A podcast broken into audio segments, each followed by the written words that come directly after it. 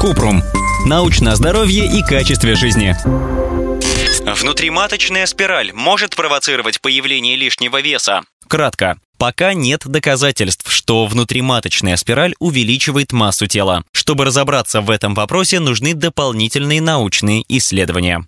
Подробно. Внутриматочная спираль – небольшое Т-образное приспособление, которое врач вводит в матку женщины, чтобы предотвратить беременность. Это безопасный метод контрацепции, который эффективен больше, чем на 99%, если спираль установили правильно. Она защищает от нежелательной беременности на 5-10 лет. Внутриматочная спираль бывает негормональной медной или гормональной. Медь в негормональных спиралях токсична для сперматозоидов и нарушает их подвижность. Гормональная спираль выделяет синтетический гормон прогестин, который сгущает слизь в шейке матки и мешает сперматозоидам попасть в яйцеклетку. Иногда после установки спирали у женщин наблюдаются побочные эффекты – обильные и болезненные менструации. Но обычно это проходит через 3-6 месяцев, как только тело привыкнет к спирали. Многие женщины используют гормональные спирали, чтобы наладить менструальный цикл или вылечить эндометриоз – болезненное состояние, которое связано с разрастанием эндометрия. В любом случае, прежде чем рекомендовать внутриматочную спираль, гинеколог должен оценить преимущества и риски и исключить противопоказания. Женщины часто отмечают противоположные эффекты от установки спирали.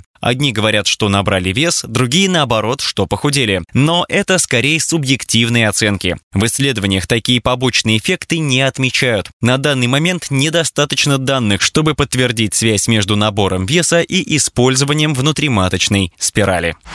Ссылки на источники в описании подкаста. Подписывайтесь на подкаст Купрум, ставьте звездочки, оставляйте комментарии и заглядывайте на наш сайт kuprum.media. Еще больше проверенной медицины в нашем подкасте без шапки. Врачи и ученые, которым мы доверяем, отвечают на самые каверзные вопросы о здоровье. До встречи!